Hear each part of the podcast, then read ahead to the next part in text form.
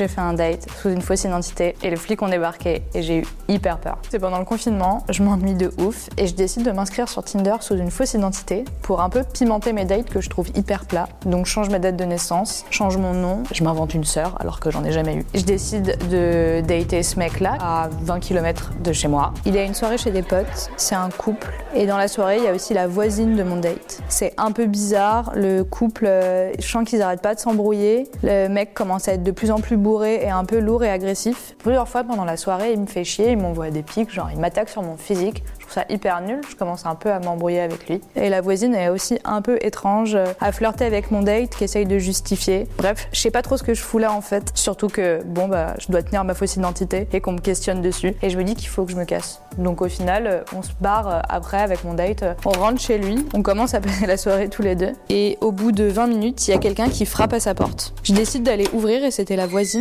Et la voisine est hyper stressée et en fait euh, déboule dans l'appartement et nous dit euh, ouais euh, j'ai des messages de la meuf du couple et ça va pas du tout. Elle pense que le mec va faire une grosse connerie. Je dis vas-y faut qu'on y aille. En vrai c'est hyper dangereux les appels à l'aide comme ça. Faut pas prendre ça à la légère. On décide donc de refaire le chemin, de retourner à l'appart initial. On arrive dans la rue, il est fait hyper sombre et genre là on entend un cri vraiment. On passe la rue et le mec a sauté par la fenêtre. Le mec est allongé au sol, comme dans les scènes de crime là, avec euh, un bras dans chaque sens. Et sa meuf est en état de choc, de dingue, euh, elle court partout. J'essaye de la calmer, mais c'est hyper dur. Hyper vite, il y a les flics et les pompiers qui arrivent. Et les flics commencent à nous interroger sur ce qui s'est passé et vouloir écarter l'hypothèse d'un homicide. Et je me dis, c'est pas réel. Et je me retrouve, en fait, moi, avec ma fausse identité, qui connaît personne dans cette soirée, j'emmène les flics pour voir le lieu où le mec a sauté par la fenêtre. On redescend vite de et les flics veulent prendre une déposition. Sauf que là, il y a mon date, sa voisine et moi face aux flics. Et on se regarde un peu tous les trois dans le blanc des yeux du genre qui est-ce qui parle? Ça va très vite dans ma tête. Je suis une personne avec une fausse identité dans une histoire où un mec a sauté par la fenêtre. Je pense que le coupable, enfin en tout cas la suspicion, elle sera très vite faite quoi. Coup de bol,